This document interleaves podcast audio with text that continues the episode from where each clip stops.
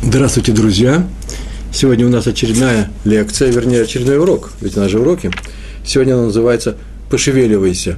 Вот такое название показалось оно довольно-таки оригинальным, а главное, что оно правильно описывает э, суть нашего урока.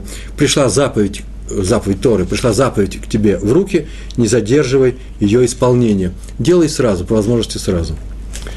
Вот на эту тему с вами поговорим, потому что это касается очень многих аспектов нашей еврейской жизни – в частности того, что мы называем ленью, э, ленью как таковой, а не обязательно исполнение мицвод. Давайте посмотрим на, посмотрим на эту тему, что сказали нам мудрецы и как они себя вели в соответствующих э, ситуациях.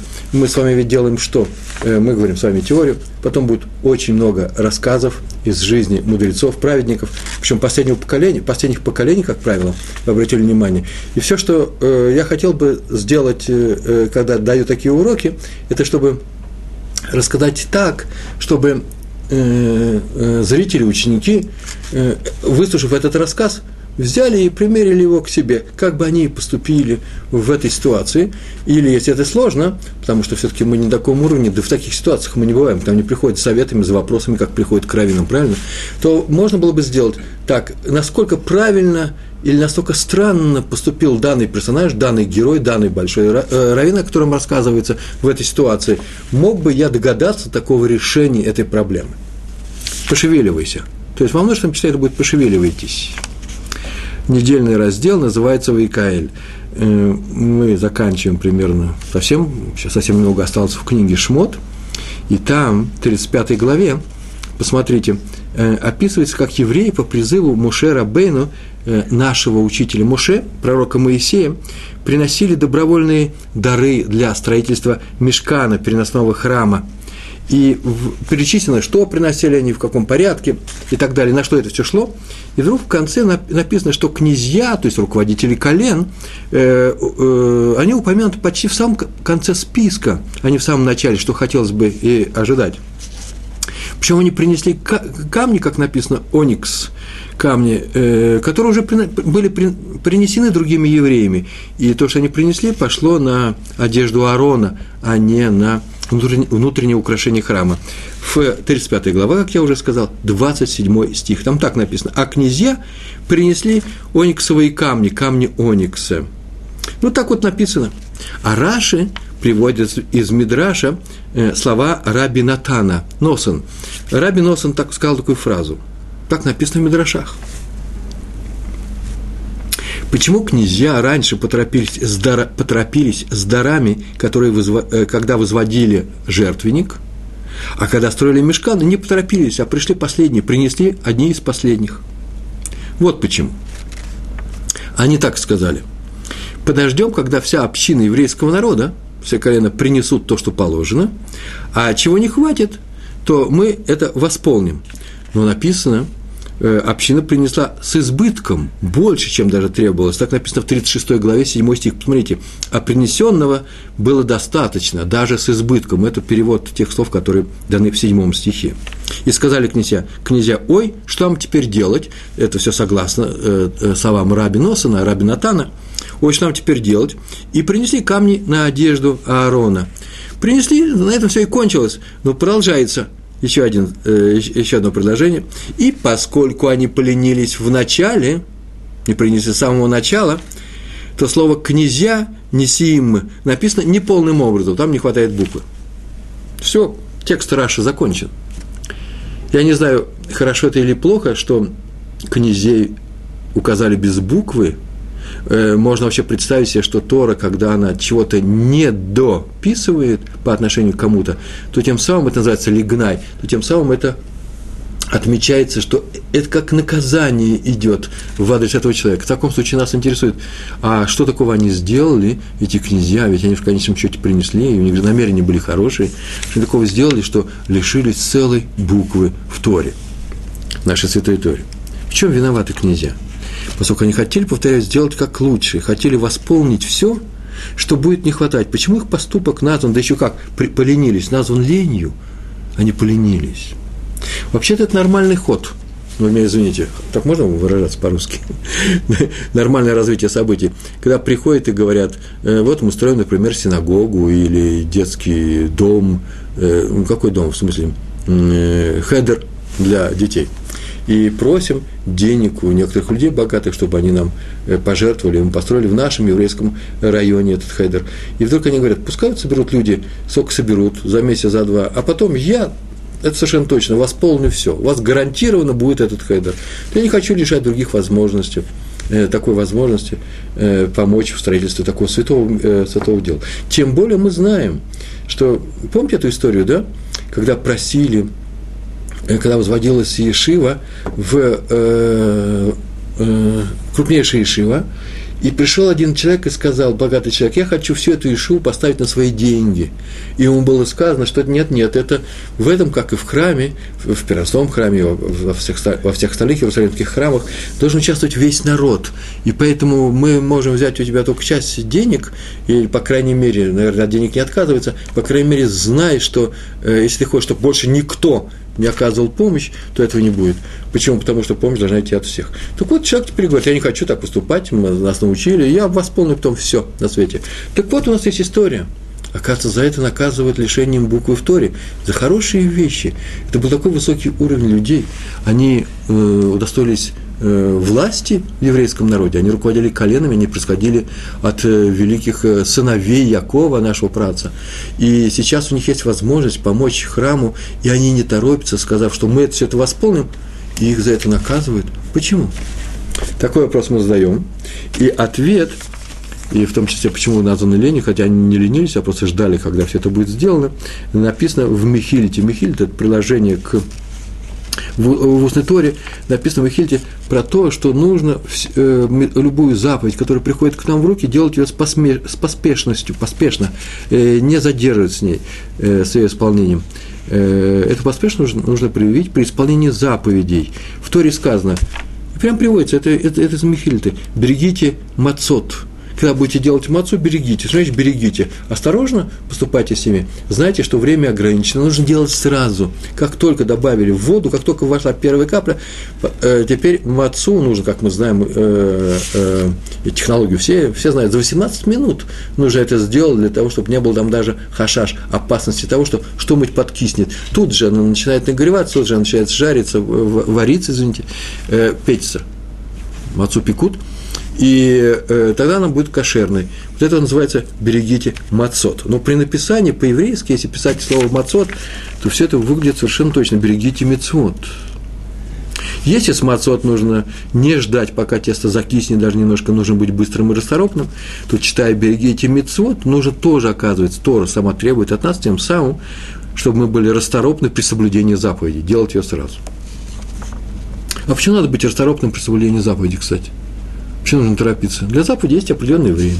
Если нет определенного времени, то тем более не надо торопиться. Вы знаете хоть одну заповедь без определения времени? Ну, например, заповедь соблюдения отца, э, почитания отца с матерью. Там не, сказано, утром э, э, почитай их, а вечером нет. Все время, сколько ты живешь. Какие еще заповеди не связаны со временем? Заповедь учиться. Э, учиться, когда можешь. Всегда, когда можешь, да и учись. Если я сейчас буду каждый раз, когда приходит заповедь ко мне в руки, бежать ее делать, так я вообще не встану никогда со стола с гемарой. В принципе, так и надо поступать.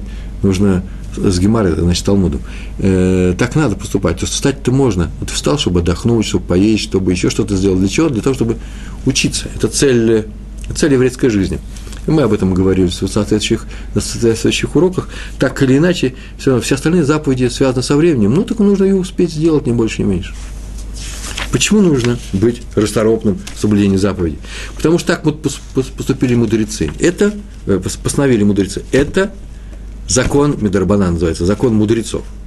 Нельзя задерживаться заповедью даже на самое малое время, как только она пришла к тебе в руки. Это не совет, это постановление.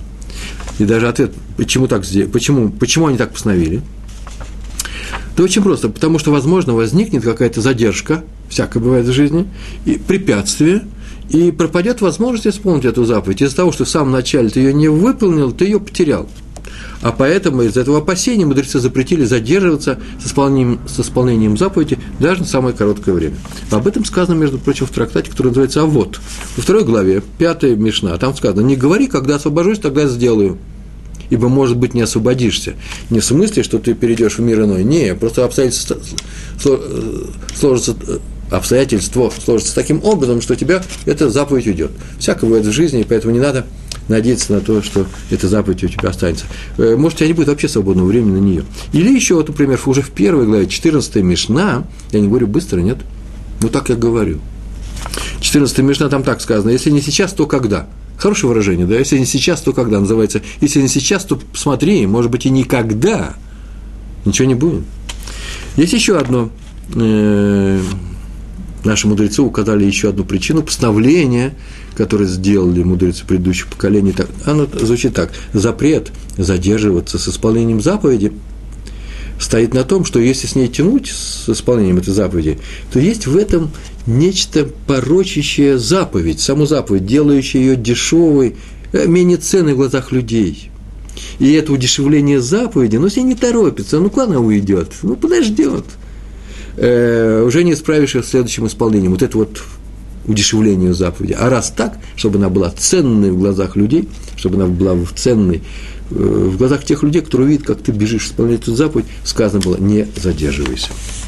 Хорошее объяснение. Вообще-то, когда я все это прочитал, я, может быть, даже здесь бы и не пересказывал, но дальше начинается очень интересно то, что называется июн, расследование, исследование. Теория вас не смущает, мы сегодня занимаемся теорией, потом у нас будут все-таки и рассказы. Рассказы тоже будут, должны быть рассказы, истории. Почему сказано про лень? Тот, кто задержится с выполнением заповеди, тот ленится. Что значит ленится? Разве всегда человек задерживает заповедь из-за лени? И иногда он не торопится с исполнением этой заповеди, потому что хочет ее сделать более красивым и достойным образом. Например, он не, приходит на рынок, где продаются этроги, нужно ему купить этрог. Это заповедь, купить этрог. Его не хватает же первый попавшийся? Некогда. Сказано было, не задерживайся. А вдруг тебе сейчас все этруги кончатся? Нет, он может пойти выбирать долго, пойти на следующий день, если еще до праздника Суккот есть какое-то время. Он не торопится с этим. Вот именно не торопится. Э, и мы знаем, что есть такая вещь, а раз э, так, то мы можем сказать вообще, откуда мы знаем, как поступать в каком случае, когда можно не торопиться, а когда можно торопиться. Так вот, есть два подхода к заповедям – Первый подход – это старание сразу исполнять заповедь, как только она приходит, такая возможность. И второе – старание другого рода, а именно старание сделать ее более красивым образом, даже если для этого придется немного задержаться. Так вот, первое мнение – это Маген Авраам. Есть такой великий ученый, сейчас я о нем скажу, который написал книгу, которая называется «Маген Авраам». На первый раздел книги Шульханарух, кстати. Шульханарух, вы знаете, что это такое, да? Это сборник законов. А второе мнение, что стараться нужно сделать более красивым образом, это Трумат Адешин. Э, это другая книга, написана в другую эпоху, другим человеком. Сейчас о них скажу. Маген Авраам, вот я взял и выписал э, эти сведения, Раби Авраам Гомбинер, или Гамбинер, я оба видел э, варианта, родился в 1637 году, умер в 1682 году, 17 век один из крупнейших авторитетов Аллахи еврейского закона, автор комментария Маген Авраам, щит Авраама, да, э, на первый раздел книги Шульхана Рух. Родился он в городе Гомбин в Польше, э, ныне это Украина западная, у равина и судьи раба Хайма, который был убит казаками в 1655 году. Да э, сотрется их имя э, из Поднебесной, да?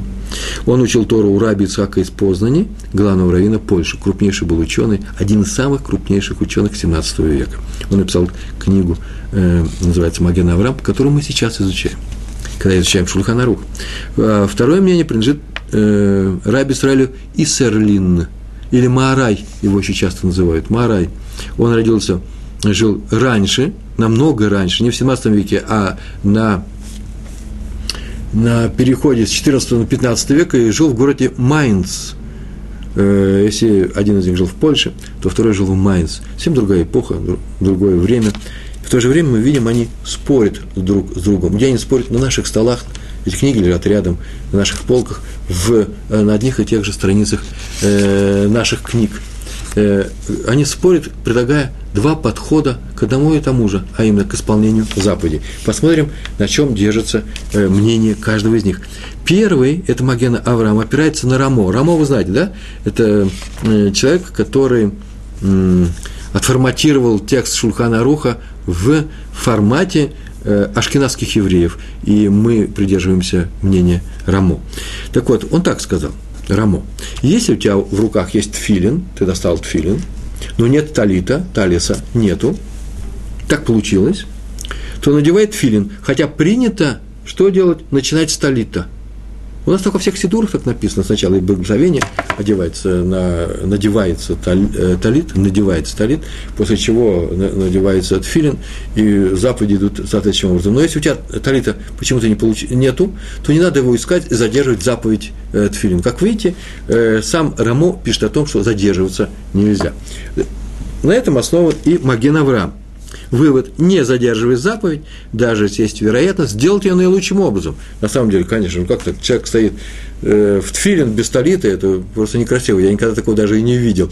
Ну, наверное, такое бывает. Если, например, тфилин не одевал, так мне получилось, что не мог надеть, надеть, наложить, да, э, утром, и э, он был в талите утром, а потом он уже не обязан надевать на себя э, талит, талис, для того, чтобы надеть фильм, который он обязан надеть до, ну что, пока есть, еще стоит день. Как видим, это мнение опирается на слова мудрецов, это мнение Рамо и э, Маген Авраама, называется, такое есть выражение, на иврите оно красиво звучит, и все его понимают, пусть мецва не прокиснет, как там отца, о котором мы сейчас говорили, да, береги, берегите мацот, мацу, э, берегите мецву, чтобы она не прокисла. Так такое выражение чтобы мецва не прокисла, пока ты будешь рассуждать и тянуть, и э, ждать его, ее красивого исполнения. А второе мнение считает по-другому. Это мнение Трума Дадешин. И доказательство берет из закона про освещение Луны. Называется Кидуш а, э, Ливона. Кидуш Ливоны. Вы знаете, наверное, о том, что раз в месяц, каждый месяц, надо сделать Э, определенный, э, прочесть определенный текст, благословения, когда ты видишь Луну. Это очень отдельный, э, интересный очень урок на эту тему. Повторите, в Толдот должны, быть такие лекции. Так или иначе, вечером, когда люди видят растущую Луну, от момента ее появления, ну, на третий день ее появления, э, новолуния, э, э, примерно где-то до ее Э, полнолуние, вот там такой определенный период есть, э, когда нужно сказать это благословение. Это благословение, как правило, во всех еши, э, общинах мира говорится в общине на исходе первой субботы, Мыцей Шаббат, после вечернего Марева, когда кончилась суббота, люди выходят из синагоги и э, произносят, все вместе произносят, каждый произносит молитву, а в конце еще и пляшут и поют. Посмотрите, это очень красивый ритуал. У ашкенадских евреев это обязательно, посмотрите обязательно, это очень красивая мелодия, красивая. Э, так вот, оказывается, ведь можно же увидеть Луну, после того, как три дня прошло с новолуния, ее увидеть на небе, и тут же и прочесть, нужно же что делать? Торопиться с мецвой. Нет, ждут красивого ее исполнения вместе со всей общиной на выходе из субботы. Э, отсюда на этом строится и так, такой закон звучит э, мнение Трумат Адешин. Правда, э, там упоминается и говорится следующая фраза, что вообще так надо поступать в тех странах и в то время года, когда нет опасности о том, что небо затянется облаками. Мне, извините, э, до приезда в Израиль, а бывает часто, и когда я уезжаю на какие-то э, семинары за границу, в некоторые северные районы, то там бывает такое, что небо не видно многие месяца, просто вообще его не видно. И поэтому, когда ты видишь Луну, где-то э, в районе, ну, в странном районе, где-то рядом с метро Войковская, э, и ты идешь один с женой, ты говоришь, подожди, дорогая, я сейчас скажу браху, потому что на исходе субботы, скорее всего, никто никакую луну не увидит. Тут надо, конечно, говорить. А если нет такой опасности, то надо подождать окончания ближайшей субботы и принести вместе со всеми. Правда, при этом непонятно, как второе мнение объясняет запрет мудрецов – задержится с исполнением заповеди даже на самое малое время. И объяснение есть, в книжках есть объяснение. Мудрецы запретили задерживаться только тогда, когда есть опасение, как мы сейчас сказали, что заповедь из-за задержки будет выглядеть дешевой в глазах людей. Ну что ж это такое? Как так получилось, что ты не торопишься с ней, когда ты меня извини, но ты можешь ее сделать, а ты это не делаешь. Ведь ты же не хочешь, чтобы она была красивой, просто из-за того, что ты ленишься. Но там, где нет такого опасения – и никто тебе этого не скажет, никто такого не подумает, и подумать не может, то можно задержать исполнение, если потом оно будет сделано более красиво. Вывод. Для Магена Авраам важна поспешность, для Трумат Адешин важно более красивое исполнение заповеди. Первое мнение, между прочим, поддерживается стихом Торы про десятину скота. Есть такая вещь, как десятина скота. Посвящение храму, там так написано, а там написано в стихе десятая, десятая корова, десятая будет посвящением храму. Что значит десятое? Э, просто человек выводит из, из э, урожай коров в этом году, да, новые приплоды. Э, вот эти ходят телята, и каждый год нужно отделить э, каждую десятую. Раз в год он весь свой загон ставит в загоне всех своих коров, открывает дверь, где может пройти только одна корова немного, и они проходят, 9 э, коров приходят, а десятую он мажет э, красной краской, предположим, и тем самым он знает, что эта корова посвящена храму. Как видим, идет десятая корова. Она может быть худая, может быть худосочная, может быть совершенно не коровообразная. Жалко такую храму отдавать. Тем более, тем не менее, Тора сама потребовала, что каждую десятую им таким образом. А нельзя сказать, нет, нет, десятую сейчас не буду отдавать. Почему? Потому что а сейчас я вместо нее выберу потолще, посочнее, э, чтобы куганим нажарили шашлыков хороших с этой коровы. Так нельзя делать, почему? Потому что сама Тора требует, чтобы ты делал это с каждой десятой. То есть, раз сама э, Тора требует, то нужно полагать, что это дело там потому, что человеку не надо ждать более хорошей коровы, которая может найтись в стаде, почему? Потому что, может быть, не найтись. А теперь понятно, на что надеялись князья. Мы же к князьям обращаемся. Они хотели исполнить заповедь приношений в храм наилучшим образом, а именно дополнить все, что не будет хватать. Но когда ждали, пока они ждали, оказалось, что всего хватило, и даже осталось, даже с избытком принесли евреи всего этого богатства в храм. И из того, что не поторопились исполнить заповедь, они были наказаны отсутствием буквы. Так получается. И вроде отсюда видим, что первое умение победило – Сама Тора встала на защиту этого мнения, то есть она тоже, сама Тора так считает. Как же так Турмада Дэшем написал, что нужно, если есть возможность, и нет опасности, что Меса уйдет, э, заповедь уйдет, почему нужно, э, можно подождать. Да потому что на самом деле Тора встала не на их защиту, может другое мнение предъявить. А дело в том, что произошла совсем другая вещь. А именно, князья были отмечены отсутствием буквы, не из-за того, что слишком долго ждали, а из-за того, что посчитали евреев неспособными принести все, что нужно. Так они сказали, а что не будет не нужно, то есть все, чего, чего не хватит, то принесем мы. Тем самым они полагали, что евреи не принесут всего с избытком. Они не верили в еврейский народ. Они заподозрили евреев в нежелании расстаться со своим имуществом ради храма. Вот за это и были наказаны, отнюдь не за то, что они не сразу сделали. Так мог бы ответить нам Трума Дадешев, и поэтому оба мнения остаются реальными, э, э, релевантными. Вывод. Поступаем мы всегда с вами, это наше, пошевеливайся, да, наш урок. Всегда мы в согласии с первым мнением, это наша практика сегодняшнего дня, которая уже длится 3000 лет – никогда не задерживаемся заповедью, заповедью, но если нет у нас опасений, что она пропадет, и мы уверены в том, что она никогда не пропадет, то мы можем задержаться, если можем сделать ее наилучшим образом, и никакой лени при этом не проявляем. Про лень мы еще несколько слов скажем, а теперь переходим к истории. Посмотрите, больше 20 минут теории. Ну, я первый раз такое делаю, извините, так уж не получилось. В следующий раз я восполню Э, компенсирую, как наши князья компенсировали недостающие. Я вам компенсирую рассказами с Божьей помощью. Проховец Хайма, он славился тем, что всегда делал все сразу и без задержки. Вот такая у него была особенность. Во время храма отделяли стену скота, сейчас это не делают, потому что во время храма только.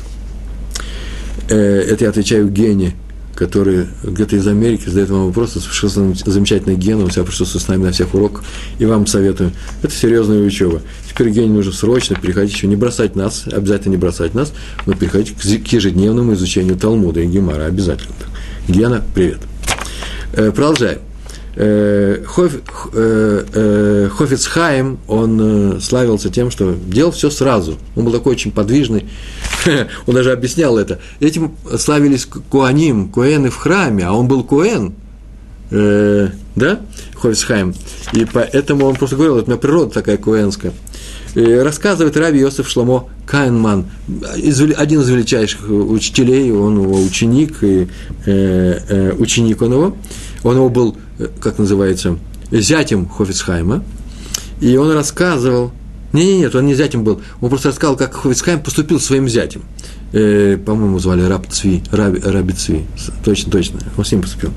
Он его попросил, когда он написал одну книгу, он, он ее написал на, на, на иврите. Взял и написал на иврите книгу. Хофицхайм умел. И он попросил эту книгу, у меня название, наверное, есть, да, Гедер Олам. Так называется, Гедер Олам. Известная книга. И он попросил найти ему переводчика на идиш, потому что многие люди читали книгу Мусара, многие люди читали на идиш, в частности, женщины. Э, для них это нужно было перевести. Днем он его попросил, а вечером он уже спросил, встретив его на вечерней молитве, переводчика он уже нашел, тот э, сказал, нет, он не успел – и утром он снова спросил на шахарде, ты нашел? А между вечером и утром только ночь была, больше ничего не было, где кого искать? Утром он спросил, ты нашел? Ты сказал, что нет, все еще нету, это надо вообще тут непростая вещь. Он говорит, ну ничего страшного, я сам ее переведу, сел и начал переводить. Он никогда ничего не задерживал то, что он решил, и даже не заповедь. Может быть, заповедь донести еврейскому народу Тору. Наверное, конечно же, заповедь. Он поступал резко и быстро. Это, смотрите, первый пример во всех книгах приводится именно этот. А вторая история про Хазон Иш. Хазона Иша, э, который был главой главой покол... да, в середине 20 века, жил в браке, э, главой евреев э, всего поколения, для всего мира. Он, а в Америке Раф Файнштейн. Еще был несколько крупнейших таких же людей. Хазон Иш один из крупнейших. И пришли к нему главы Еш, Ешив решать какой-то вопрос. И долго они обсуждали это, днем этот вопрос решали, а э, приняли в конце концов несколько решений. Причем приняли э, коллегиально. Не один Хофицхайм сказал, что нужно делать. Так приняли все вместе. Пришли к некоторым решениям, и вдруг он увидал, что они не очень намерены это дело выполнить, потому что вообще-то решение связано с обязательствами. И они, он почувствовал, так было рассказано, было в этом истории, что они не собираются делать ни завтра, ни послезавтра, а так на, как русское выражение, спустить на тормозах. И там он сказал, ну что ж, ладно, я вижу ваше желание небольшое, будете ночевать в этой комнате, пока я не увижу, что вы готовы выполнить то, что мы сейчас с вами здесь постановили. Очень странно, они все очень удивились. Такого еще не было. Что значит ночевать у Равина в комнате, в его квартире? А он объяснил, что вообще-то это способ злодея Белама. Был такой злодей Белам, которого царь Балак, в главе, в недельном разделе Балак, посмотрите сами, э, скоро мы к нему с Божьей помощью подойдем, э, он попросил Белама, прорицателя, ну, колдуна, я не знаю, там, великого человека с, из среди неевреев, он все-таки еще и был злодеем заодно э, по совместительству, прийти и помочь ему в борьбе с евреями, а именно проклясть евреев. И он сказал, что он ничего не может сделать, потому что, скорее всего, и, судя по тому, это из э, комментариев Мидрашей, как евреи выходили, с какими они чудесами выходили из Египта, скорее всего, Всевышний на, его, на их стороне, а поскольку все, что он делает, Белам, это он умеет просить у Всевышнего сделать, позволить ему сделать какую-то э, плохую вещь каким-то народам, каким-то людям, то он не может работать без Всевышнего. Э, так он сказал, что он его компаньон, раз Всевышний э, сейчас покровительствует евреям, ничего не получится. И он на, на отрез отказался. Но те его умоляли – и приличали его разными богатствами, я не знаю, многими разными вещами, сейчас это называют грантами, да, грант они ему большой обещали. И он так сказал, ладно, я поноч... Э, э, переночуем, а э, утром видно будет. Вот это вот нежелание исполнить то, что уже принято, а он принял решение, и правильное решение, не идти, не прогнать евреев, он отодвинул чем? даже не лень, это называется отодвинуть в сторону ночевкой, как, как по-русски говорят очень часто, да, э, э, утро, о, утро вечером мудренее, утро мудренее. А вот по, Хазон Ишу вечером мудренее утро. Делай сразу, не откладывай до утра. Не откладывай на утро то, что э, тебе мудрено сделать вечером. Вечером мудренее. И после этого, когда он это выяснил, объяснил, и принято решение выполнять сразу, а не ждать завтра, послезавтра, то э, тем самым у них понятно, что они не ночевали, понятно, что он их обязал от, ответственно э, отнестись к, ответственно отнестись, как можно сказать, э, э, ответственнее быть по отношению к тому решению, которое они приняли у него вместе. Третья история про раби Йосифа Хаима Зоненфельда. Да, мне кажется, что это хорошая история совершенно мистическое. Причем связано с буквами. Мистика. А именно гематрии. Смотрите. Он всегда спешил, он вообще делал все быстро. А в Пурим Иерусалимский Пурим, потому что он жил в Иерусалиме, главный раввин Иерусалима. Он всегда утром шел, молился, Васиким называется, первое, э, первый миньян. После чего сразу же приходил домой, брал с собой то, что называется Мишлохманот, Мишлохмонос, Шлахамонос, вы знаете, да, что это такое? Это э, те, э, та еда, которую мы обмениваемся друг другом, посылаем как подарки э, нашим друзьям, знакомым, раввинам, ученикам и так далее, нашим соседям и родственникам. Э, это, и он сразу брал это и нес Раву Дискину. И так он поступал всегда. Еще люди шли молиться многие, а он уже идет к Раву Дискину с Мишлохманот. И Раву Дискину тоже очень нравилось, он был уже старый, он был раввином Иерусалима до Рава э, Йосифа Хайма Зоненфельда. Зовут его так, Йосиф Хайм Зоненфельд. И он всегда говорил ученикам, смотрите, зризим магдемим. Что такое зризим магдемим? Это называется тот, кто поспешен, зрезин. Э, это выражение из Талмуда магдемим. Они делают э, рано, раньше всех, рано. Если они только начинают думать, они уже все сделали. А Рав Зоненфельд однажды ему сказал, так это кто меня сделал Зарис? Зарис – это подвижным человеком. Кто меня сделал таким? Рав Дискин, показывает на Рав Дискина. Все очень удивились, сам Рав Дискин удивился. Как так? Какая связь между... Я что-нибудь сделал? Он объяснил. А вот вы помните, когда я очень-очень заболел, то Рав Дискин дал мне второе имя. И есть такой обычай в еврейском народе, что когда человек очень заболевает сильно, то нужно изменить его מזל, да, называется. Я не хочу давать урок на эту тему, просто есть такое свойство у э, имен. Э, появляется новое имя – появляется новый мозаль, новая судьба. Возможно, человек выживет тогда, если он, например, э, э, опасно болен. Так очень часто поступали, когда, э, когда заболевали дети, им давали второе имя. Сейчас это потеряно. Почему-то сейчас каждая мама с каждым папой в каждой семье дают не одно имя ребенку, а много – Э, в то время как раньше, если два имени было, то, скорее всего, ребенок болел в детстве, ему дали второе имя. А сейчас дают уже по два, по три. Тем самым, как, как будто бы, я даже не знаю, как это объяснить. Это такая гордость, испанская гордость. Да, чем больше у э, большого гранта э, сеньора имен, тем он выше родословные свои. Это то же самое было в Польше. Польская гордость – это 16 имен иметь. Э, так вот, сейчас то же самое. А люди того, наверное, забывают или не знают о том, что если у человека есть два имени или три, то это не два имени и не три, это одно.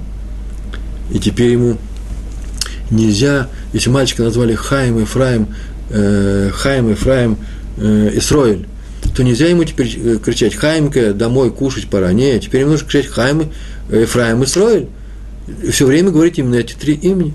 Почему? Потому что э, так в большинстве случаев, это не всегда так в некоторых случаях есть послабление, то, по крайней мере, нужно знать, что это э, одно имя. А раз так, а все остальные замены, бывают замены. Э, девочка Ривка, ее зовут Ривки, это же тоже замена. Поэтому из двух имен может создать одно, это тоже будут некоторые замены. Но так или иначе, э, скорее всего, нужно э, знать, что ты делаешь, когда даешь имя э, ребенку, двойное, тройное, пятерное. Я еще понимаю, когда на самом деле нужно дать от умерших родителей, так среди ашкенадских евреев делают, предков, дедушек, бабушек, соседей и так далее, знакомых милиционеров. Нужно все это дать этому ребенку, чтобы он все это носил, этот груз на себе. Пожалуйста. А бывает просто так красиво, просто красиво, как, как в Испании. Вы можете представить 16-именного человека, и пойдешь к концу, э, мне, извините, э, все закончилось. Можно уже этого человека не приглашать к нам на обед. Шутка. Так вот, продолжаем. Э, он сказал, когда я заболел, Рав Дискин дал мне второе имя. Я был Хаим, Хаим Зоненфельд. А он мне дал второе имя Йосеф. Хаим Йосеф Зоненфельд, имя Йосеф дал ему Рав Дискин. Так вот, я взял, пришел домой и посчитал. Оказывается, гематрия двух слов Хаим Йосеф, гематрия, вы знаете, что это такое, да? Равна 240, 244. 244. Гематрия – это у каждой буквы есть численные значения, сумма численных значений э, букв в слове называется гематрией слова. Так вот, а гематрия слова «зарис» тоже 224. Поэтому я и «зарис». «Зарис» очень поспешный во всем. Теперь мне деваться некуда. Это со мной сделал Рав Дискин. Большое вам спасибо. За это я вам приношу э, шлахмойнус э, каждый пурим первому в Иерусалиме. Еще никто ничего не получил, а вы уже получили. Это такая шутка была, но тем не менее это правда. Четвертая история потом, что если приходит заповедь в твои руки, то не, на, не надо, как мы говорили, не дай закиснуть, да, не дай скиснуть, э, не дай пропасть по-русски. Э, рассказывает Раф Исаак Зильберштейн, э, современный Раф, который, книги которого и лекции которого, э, аудиолекции очень популярны здесь в еврейском народе. Он рассказал про своего тестя Раби Хайма Каневского. Это история про его тестя. Сидели они оба и учились вместе с ним в пятницу перед субботой, за два, за три часа перед субботой. И вдруг пришел некоторый человек и сказал, что у него есть замечательный шедух для одного студента Ешивы, э, который сирота, в той Ешиве, где преподавал Раф Зельберштейн и Раф Хаим Каневский. Совершенно замечательный шедух у него есть. Девушка какой-то семьи, ему просто полностью подходит, я уверен. И он сказал, какой шедух, и сказал, что вообще-то без э, Рава Э, Хайма Конецкого ничего не получится. Почему? Потому что нужно, чтобы он помог, тогда и Шедук получится. Почему? Потому что, чтобы он сказал этому, для этого он и пришел, матери это, этого мальчика-сироты. И сразу же после урока, только кончился урок, все это накануне субботы, все это совершенно в обрез, чтобы говорится, как называется по-русски. Сразу после урока пошел Раф Коневский, Коневский в семью этой вдовы, чтобы предложили ее сын этот шедух. Они еще удивились, такой Раф пришел в другой район э, э, Бнебрака, э, накануне субботы, в самый разгар, в, в пик ее подготовки, и он пришел и сказал, что осталось менее двух часов, э, все увидали, что Рав Коневский счел эту, посчитал, засчитал эту заповедь настолько важной, чтобы сразу ее исполнить, несмотря на все остальное. Понятно, что он Э, видел, что он успевает к субботе, поэтому здесь не надо было ничего опасаться, но он считал, что эта заповедь важнее всех остальных заповедей, а к субботе он же, наверное, подготовился, его семья подготовилась. И главное, что он не говорил, вот мы и займемся после субботы, Йом решен, Йом Шини. И этого он не говорил. Так поступают мудрецы, руководители нашего поколения. Что значит сказать, вот после субботы мы и займемся? Вообще таким образом работает Ецарара – он так и говорит, Ецарара – это плохое встроенное на нас начало. Да? Это не мы сами, а то, что с нами работает. Ецарара. Так он говорит, э, не торопись, э, есть еще время, э, не торопись с этой заповедью. И человек начинает делать ее в последнюю минуту. Ецарара вообще-то это совсем неплохое создание, это нормальное создание. Мы на эту тему уже как-то говорили в наших основных положениях, да? Были у нас такие две, самые лек, две лекции где-то в самом начале нашего цикла что, наверное, Яцергара, он выполняет некоторую функцию э, экзаменатора. И когда я прихожу на экзамен, экзаменатор мне дает возможность выбрать билеты. Он мне не дает билеты сам. Он мне не дает вопрос похуже, посильнее. Он не мечтает, э, чтобы завалить меня. Ну, я говорю о нормальных экзаменаторах, в нормальных институтах, в нормальных странах. Э, главное, что он просто выполняет свою задачу. Он проверяет мои знания. И это очень важная вещь. Ведь важнее, наверное, сдать экзамены, э, чем учиться просто в институте. Э, во многих странах мира институты, в принципе, платные, и люди платят за них. А есть и бесплатные институты. Ты можешь ходить бесплатно, например, в Сорбону. Можете бесплатно получить карточку, а потом всю жизнь говорить детям, дедушкам и бабушкам, что вот равен такой-то, а учился в Сорбоне. Это здорово э, никто не будет проверять, как ты хочешь на экзамены. Почему? Потому что не на экзамены, а на уроке, на лекции. Почему? Потому что все будет проверено на экзамен, а вот за экзамены заплатишь. Чтобы сдавать экзамены, за это э, люди и платят. Почему? Потому что без этого нет э, профессии. А следовательно, экзаменатор выполняет нормальную функцию, он проверяет твои знания, а учись сам. У тебя есть такой стимул пройти эти экзамены, получить документ, потом получить большую работу, потом сделать огромную э, фирму Microsoft и стать самым богатым человеком в мире, но для этого нужно учиться не гарантирован, но без этого уж точно не обойдется. Поэтому экзаменаторам платят. Экзаменатор – хороший человек. Если он ну, не хочет тебя завалить, он просто э, хочет правильно, объективно оценить твои, э, э, твои поступки. Но он проверяет по билету. Вот мы оказываем, я оказываю в своей жизни некоторые ситуации. Это мой билет, который мне спустили сверху. Всевышний мне дал этот билет. Теперь я должен пройти этот экзамен – но мой Ецерара, мой экзаменатор, немножко отличается от того экзаменатора, который в институте. Чем? А тем, что он провокатор. Он мне еще предлагает плохие решения. На самом деле сейчас тоже есть такая, по-моему, шведская система, да, когда есть несколько ответов, и ты выбираешь правильно. Это же тоже провокация. На самом деле э, тебе тоже в этой жизни дается несколько решений. Если ты не знаешь, даже не догадываешься какого-то решения, его просто не существует. Но Ецерара, он тебе не просто дает ответ, он еще говорит, вот, иди туда, иди туда. И очень часто мы увлекаемся, почему? Потому что это самое простое для нас решение, нам, нам так удобнее.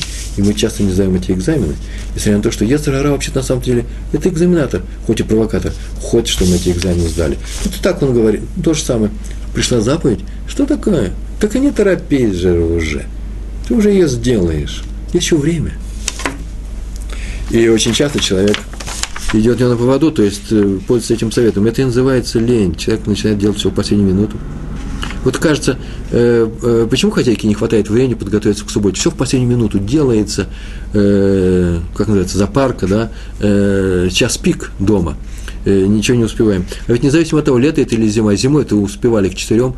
Почему же мы летом не успеваем к восьми? Почему то же самое делается? Вроде все сделано для того, чтобы чтобы в четырем закончить, а потом с четырех сиди, сиди, отдыхай, да, с четырех до восьми. Видали такую хозяйку? Все найдет что-то делать. Но я говорю о нормальных хозяйках, которые просто делают не спеша, не э, вдумчиво, хорошо готовятся к субботе. Но ведь очень часто бывает такое, что на самом-то деле мы не начинаем что-то для чего. Э, почему? Потому что времени очень много. Я вообще знаю людей, так в одной семье сказали, я говорю, может, уже побежали, потому что мы уже как-то опаздываем. Они говорят, послушай, мы еще не опаздываем. Выйдем из дома, когда начнем опаздывать. Человек не может начать что-то делать, если он не опаздывает. Есть такой подход к жизни. В Израиле такое тоже часто встречается. Мы о них не будем говорить. Так или иначе, так работает Яцер Ара, Яцер плохое и плохое начало. Он говорит, есть еще время – и человек привыкает, делает конкретную заповедь в последнюю минуту. Молится в последнем миньяне. Вы знаете, что это такое, да? Я не буду даже объяснять. Есть ограничения времени э, миньянов, э, если их несколько в, вашем, э, вашей синагоге, то он идет в последний. Зажигает свечи после установленного срока. Время-то еще формально же мы можем еще зажечь. Солнце еще, ведь еще не закатилось. И он не спешит с Беркатом Азон за столом. Вот прочитали мы, э, поели, а после чего садятся, книжки читают, поют, разговаривают. Книжки читают, идут. И, может, даже не совсем еврейские, не знаю. Э, так ведь не написано, что сразу. Написано сразу. Где написано? Про Беркат Амазон написано, что после еды. И пока еще человек переваривает эту пищу, а сегодня мы знаем, есть такое правило, вступают сразу. Мудрецы сказали, чтобы заповедь не прокисла в твоих руках, ее нужно выполнять сразу. Так что теперь мы не можем сказать, что нам разрешается тянуть с этой заповеди. Поэтому есть такие правила. Стараться сделать заповедь сразу. Второе. Но делать ее не торопясь. По возможности. Глубоко и вдумчиво. То есть, с той скоростью, с которой мы приступили к ее исполнению, не надо теперь эту, на этой скорости ее и выполнять. Например, молиться. Ой, прибежал человек и вовремя он прибежал к Миняну и отмолился, а теперь сидит и ждет, когда все остальные кончат. Потому что он так, как сказать, как на конвейере, да, как начал, так и продолжает. Этого не надо делать. Делаем сразу, начинаем делать сразу, но э, делаем не торопясь. И доделать нужно до конца, не убежать раньше, чем закончится молитва. Ни больше, ни меньше. И поэтому э, важно выяснить каждый раз, это всем важная вещь, хочу сказать, прямо одно предложение. Каждый раз, когда мы что-то сейчас будем делать, важно выяснить каждый раз, что нас сейчас задерживает. Почему мы решили подождать с выполнением этой заповеди? Не из-за лени ли? Если лень, то значит ее нужно преодолеть. Нужно преодолеть свою царара. Если не из-за лени, то там, да, на самом деле есть некоторые причины так э, поступить, не выполняя заповедь моментально. Раби Исер Залман Мельцер, он рассказывал, что прям сам написал, рассказывал часто своим ученикам. И иногда он просто раздумывает. Вот к нему в город приехал какой-то человек, равин, и надо бы его уважить, к нему нужно прийти. Э, он равин города э, местного, и надо бы к нему прийти уже сегодня, навестить его, он может остановиться у кого-то или в гостинице. А надо ли к нему идти? Ведь неохота идти через город, там 300 э, метров сделать. Вот уже не, не тот. Ну что, бросить учебу, вот вам э, и идти его уважать. И начинаешь размышлять, а Равин приехал из такого-то города, а город э, э, какой-нибудь такой небольшой, э, какой-нибудь пригород Урюпинска. Можно считать этого равина настолько важным лицом, чтобы вот мы, раввины главных, главных городов тут Литвы, пошли к ним. А на самом деле ведь это же подмена. Просто человеку неохота туда идти, а он начинает искать причины. Так вот, чтобы не раздумывать, он всегда делал так. Он всегда говорил, что так поступал мой учитель Саба из Навардака. Сейчас научил он всех. Это очень интересное правило, послушайте. Когда приезжал Равин в город, в Навардак, Тураби Йосиф Юзул, так звали Сабу из Вардака, что он делал? Сразу хватал пальто и бежал к нему. Приходил, подходил к дому и останавливался. И вот тут самое время решать, надо ли к нему заходить или не надо. Почему? Потому что уже нет причины лениться. Э, ты уже здесь. И, как правило, он, конечно, заходил. Почему? Потому что он просто так не побежит. Но раз преодолел он свою лень, вот теперь решай вопрос. Какие угодно вопросы эти решаются. Ой, надо ли то-то делать или это, кроме вопроса, лень мне или не лень. Так вот, возьми, поди, подойди близко к этому делу, после чего ты решишь, лень тебе или не лень. Э, так вот я, так говорил Раф Мельцер. Приходит человек и просит мне дать э, ну, омлаца. Омлаца – это значит некоторое письмо э, с обращением, такому человеку нужно помочь, или э, для издания книги. Омлаца – это… М? Да, э, просто мехтав э, браха, э, оскомы, много есть таких разных видов, разных бумаг, пришел к нему человек. И вместо того, чтобы все эти размышлять, достоин человек или недостоин, что это получится, не получится, Раф Мельцер писал ему, чтобы потом, чтобы потом нельзя было сказать, ой, наверное, просто мне было лень написать. Лень было написать. Он его писал. А после чего уже с написанным он уже решал вопрос, кому приходил на следующий раз, давать ему или не давать. Главное, чтобы не было момента лени. Это, правда, только в заповеди, кстати. Э, что мы сейчас написали? Сначала, сказали, что сначала делаем, а потом раздумываем, давать или не давать, да? Чтобы в раздумье не было элемента лени. Сначала делаю, а потом раздумываю. Так мы сказали, да? Только заповеди так нужно поступать. В обычной жизни вообще-то надо сначала подумать, чтобы не было потом э, расстройств. Есть несколько вещей, несколько правил. Например, если я знаю, что я вообще человек гневли, гневливый и очень часто могу накричать на кого-то, то всегда нужно не торопиться с этим делом как раз. Надо задержаться. А потом, когда задержишься, решишь, мне нет, по-моему, тут само пришло.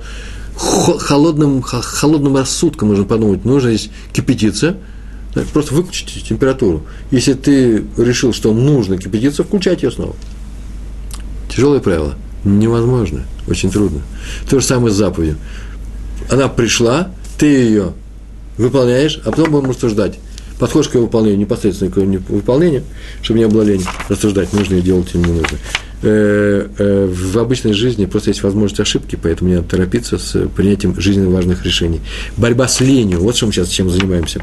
Адмор, э, раби из, из, из Ворки, мне нравится ужасно эта история, вообще-то ее нужно записать все в золотой фонд. Есть несколько историй, у меня там немного историй, штук 60, которые в золотом фонде.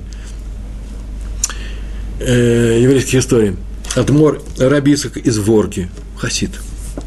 Рассказывает, что однажды он прилег, он сам рассказал про себя, прилег однажды вечером или днем отдохнуть Альмита, э, на кровать. Он прилег, вдруг ему так захотелось, ну, что может захотеться, когда он прилег? Я бы сказал, курнуть. Я сам не курю, поэтому я не понимаю этого желания. Я покурить. Не, в то время не было никаких курить. Он захотел самому понюхать табаку. Есть порошок, ароматичный какой-то табак. Но он лежал в табакерке в соседней комнате. И вот он лежал и размышлял. Э, вот если я сейчас встану и пойду, то это будет уступка Ецаргара, который говорит, пойди покури. Пойди покури, сделай все, ну, потом выздоровеешь. Приятно же, каждый раз, что кто-то тебе внутри говорит, слушай, сделай себе приятную вещь, ну, поублажай себя. Это называется яцерара. Э, бывает, что это нужно делать, а бывает, что это не нужно делать. Бывает, что так можно разбаловать самого себя. Э, и вообще гоняться, начать гоняться с удовольствием. Но с этим все согласны, что этого не надо делать. И поэтому он решил, вот я сейчас погонюсь за удовольствием, если я пойду туда, это уступка или нет. А с другой стороны, если я не встану, то не буду ли я тем самым рабом своей лени? Она мне говорит, не вставай, лень. Неохота вставать.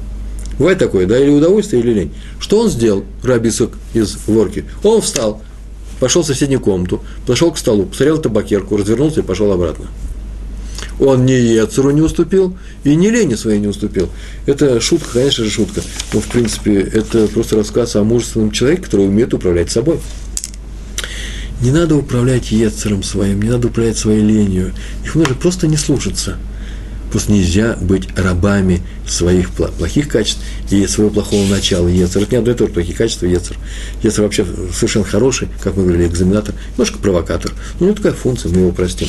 Главное, что мы не будем поддаваться на его провокации. Итак, мы все время говорим о сегодня о зрезуте. Зрезут это зрезус – это поспешность, умение все делать быстро. Э, и эта вещь зависит от многих вещей. Э, этот, это умение в заповедях, да, поспешность. Умение поступать быстро. Я выделил три, три пункта. Первое – зависит от внутреннего состояния. Об этом написал Раф Авраам Шварц. Он написал в своей книге, что в царскую армию в России в XIX веке забирали малолетних евреев, если вы слышали об этом, назывались они кантонисты, э, забирали в армию, ну не только евреев, вообще всех забирали в армию на 25 лет, и этих кантонистов тоже, и там в армии ну, делали солдатами, они были быстрыми, исполнительными, но когда возвращались домой, они становились ленивыми, медлительными, вообще не торопясь все делали. Почему? Ведь они же умеют поступать быстро. М, да нет, поступать быстро они умеют. Но только когда это из-под палки, по принуждению, они мечтали не поступать быстро. То же самое и с заповедью. Вы меня извините, ее не надо заставлять себя из-под палки или заставлять других людей. Вообще-то хорошее исполнение заповеди, ее надо делать с радостью, по внутреннему желанию. Это называется э, э, заповедь «зарезут», твоя подвижность, желание исполнить быстро, зависит от твоего внутреннего состояния. Сделай его, сделай радостное, э, желанное исполнение э, заповеди. Вторая вещь зависит от мысли, умения думать. От простой такой вещи. Это, слава Богу, Дишков у нас есть у всех, у евреев. Рав Шломо Вольби указывает со слов своего тестя, второй тесть, Раби Авраам Грозинский, крупнейший был раввин. Он так написал в своей книге э, Шломо Вольбе – Хорошие книги он написал по педагогике, по воспитанию. Я был на его лекциях в свое время, когда он жил. Известно про Куаним храма, Куаним, Куэны храма, что они были очень быстрые. Так написано в Талмуде. Зарезим гэм, они очень подвижные. Но это была не просто быстрота рук и ног, это была быстрота мысли. Они принимали быстрые решения, а потом они уже их доводили до практической реализации. Почему? Потому что иначе можно было сделать много ошибок в храме, а они славили своей быстротой и своей исполнительностью. А это называется умение думать. Третья вещь вещь, э, это простая вещь, это называется опыт.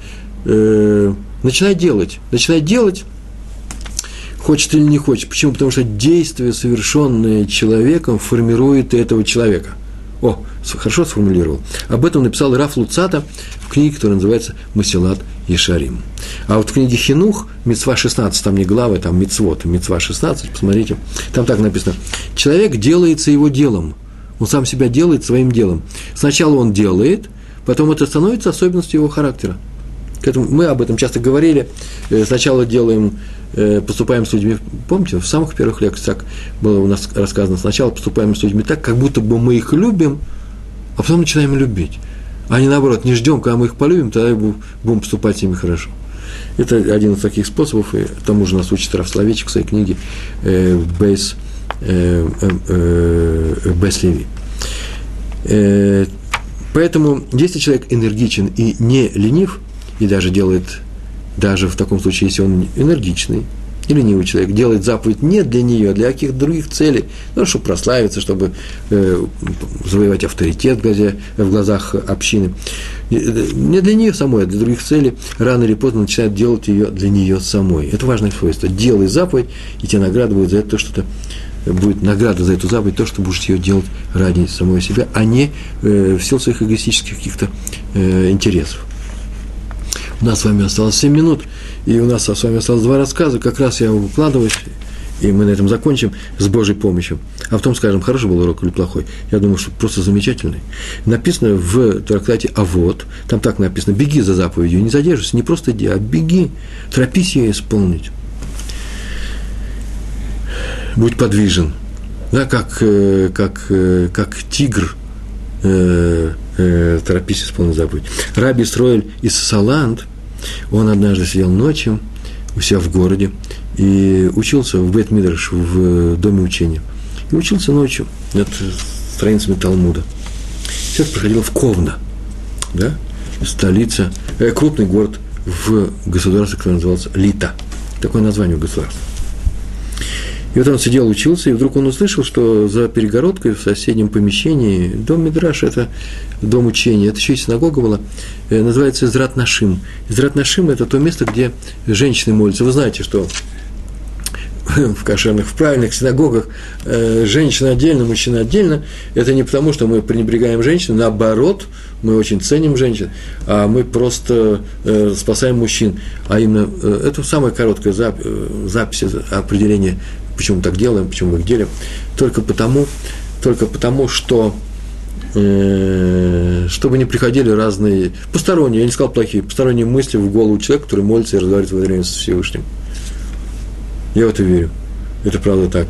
Ко мне приходили посторонние мысли, э, очень часто в школе, когда сидел в классе, и на уроке, на любом уроке, даже моей любимой математики, э, э, в обществе девушек четвертого, пятого класса, у меня всегда посещали очень часто, посещали посторонние мысли. И это мешало учебе. А эти мысли должны быть в свое время в другом месте.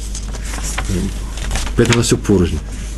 Так вот, он сидел там, и там много я рассказал, перегородкой, там женская половина. А там на ночь устраивали бедняков, которые приходили, им негде было ночевать.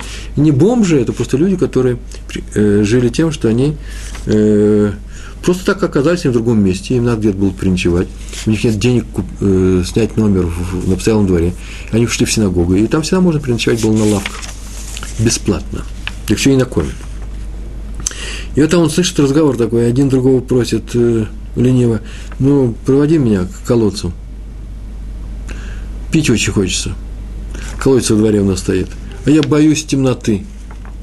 Боится человек выйти ночью. Боится. А второй говорит, нет, ему неохота, и вообще что это придумал, взрослый человек. В общем, они как там переговаривались. Только услышал это Раби Срой из Салант. Устроил это. Тут же он побежал к колодцу, принес тому ковш воды и дал ему, и снова пошел учиться ту же секунду, когда он это услышал, э, пришла заповедь тебе в руки, выполняя ее. Какая заповедь пришла тут к ему в руки? Как какая? Известная заповедь. Очень важная заповедь, а именно любить ближнего, как самого себя. Он ее выполнил, тут же, не задерживаясь. Даже с этой заповедью нужно торопиться, и не надо ждать, когда ты одолеешь свою лень, или как кто-то другой ее выполнит за тебя. И еще один рассказ на тему «Без желания ничего не сделаешь». Нужно желание – и там будет сделано все быстро и вовремя. Это рассказ, мы уже говорили о нем, Раф Исхака Зильберштейна, я взял просто из его книг. Э, ему это рассказал глава Совета Ешивот, я так перевел, э, Вата Ешивот, это крупное заведение, объединяющее все Ешивы и, и работающее для удовлетворения нужд Ешив, э, в частности Иерусалима, может быть, всей страны, у нас в Израиле. Крупнейшие раввины руководят этим ВАДом, ВАД – это комиссия, совет. И в то время это был Раф Муше Довид Тоттенбойм, известнейший раввин. И вот накануне Йом-Кипура, Йом-Кипур, есть такой праздник, вы знаете, пост, полный пост, к нему вдруг пришел, прям домой к нему пришел вечер, утром, днем, накануне Йом-Кипура. Пришел э, Ров из Бриска, Бриский Ров, Раф Соловейчик. Он к нему пришел и сказал, что один из учеников вчера вечером – по почте один из учеников его Ишивы получил по ошибке вызов в армию, здесь в израильскую армию. И почему это ошибка? Да потому что у него уже есть разрешение э, от армии, освобождение от армии, как он сейчас говорит, отмазка, да, но он ее получил по состоянию здоровья. На самом деле, он честное совершенно разрешение было, у него было. А тут еще пришла вещь с угрозой, что если он не придет, за ним придет просто полиция, он перепуган, и мама его там плачет, и э, страшные вещи делаются. А поскольку он в Ешиве, то Раф Словечек приходит в ад Ешивот, к руководителю всех Ешив, и просит э, срочного э, содействия, почему? Потому что ему сразу же после Кипура, Кипура э, Йома Кипурим, надо перейти на сборный пункт израильской армии. Ну, надо срочно разобраться. Хорошо согласился Раф Тоттенбоем. Конечно же, Рэбе. Сразу после Йом Кипура я займусь этим делом. На что Раф Савичек говорит, нет, пожалуйста, займись этим уже, уже сегодня, сейчас. Потому что сейчас не работает ни одно учреждение вообще в Израиле. Все закрыто, абсолютно наверное, даже смеется, кто же этого не знает, наверное, только Рафславич, который приехал из-за границы совсем недавно. Все закрыто, и ни до кого не стучишься. Э, так что не с кем говорить. На что Рафславич сказал очень интересную фразу. Если ты не хочешь, так скажи, не хочу. Или признайся, например, что ты не умеешь. Ну, не, не умеешь, что это делать? Но не говори, что нет возможности. Потому что нет такого, чтобы не было возможности. Нет такого. Так иначе Раф Тутенбойм, ну, обещал он Раф Словечку, что сейчас он сделает все возможное уже сегодня, что можно сделать. Он позвонил офицеру, у него список из телефонов офицеру, с которым он работает по делу всех ишеботников, и который отвечал за призыв э, учеников Ешив. И тот сказал, что после ее... Он офицеров выслушал, да, наверное, бывают у нас и ошибки. Э, и после Йом я сразу же исправлю ошибку. Если это ошибка, мы исправим ее тут же. Но Раф Тоттенву ему сказал, нет, нет, сделай это сейчас. Тот ему говорит, все закрыто. У нас все закрыто на, на ключ, и поэтому сейчас уже Йом у нас, вы же знаете Рэба, вы же соблюдающий человек. Что мне говорить? Ничего нельзя сделать. И Раф Тоттенву сказал ему, так скажи, если ты не хочешь или ты не умеешь, так скажи, что не хочешь, не умеешь. Но не говори, что нет возможности, потому что возможность всегда есть. То вздохнул и связался с сотрудником своего отдела, позвонил ему и сказал, что вот э, есть приказ, я тебе приказываю, устрой все сегодня, как хочешь, устрой все сегодня. Тут вздохнул, пришел через дорогу, пришел в этот отдел, открыл ключом дверь, нашел эти э, все бумаги, да, бумага, на самом деле в списке бумаг есть этот человек, посмотрел других бумагах, он освобожден, и написал освобожден, после чего позвонил ему, сказал, да, я исправил эту ошибку. Тут тут же позвонил Раву Соловей, Татенбойму, Рав Татенбойм, тут же позвонил Раву Соловейчику, Брискирову и сказал, что все бумаги исправлены, так что можно быть спокойным. На что он тот сказал, ну раз ты спокоен, то и я спокоен сказал Рабрискиров. Главное, твое спокойствие. И добавил, все зависит от желания, а не от того, что можно сделать и чего сделать нельзя. Поэтому каждый раз, когда мы начинаем связываться с какой-то, выполнять какую-то заповедь, нужно знать, что нет никаких препятствий в этом мире, кроме э, нашего, нашего желания и нашего умения преодолевать собственную лень, которая называется не сегодня, а завтра сделаю, только не сегодня. Большое спасибо за тот урок, который вы слышали со до самого конца. Я желаю вам всего хорошего, успехов и помощи Всевышнего во всех ваших начинаниях. Всего хорошего. Шалом, шалом.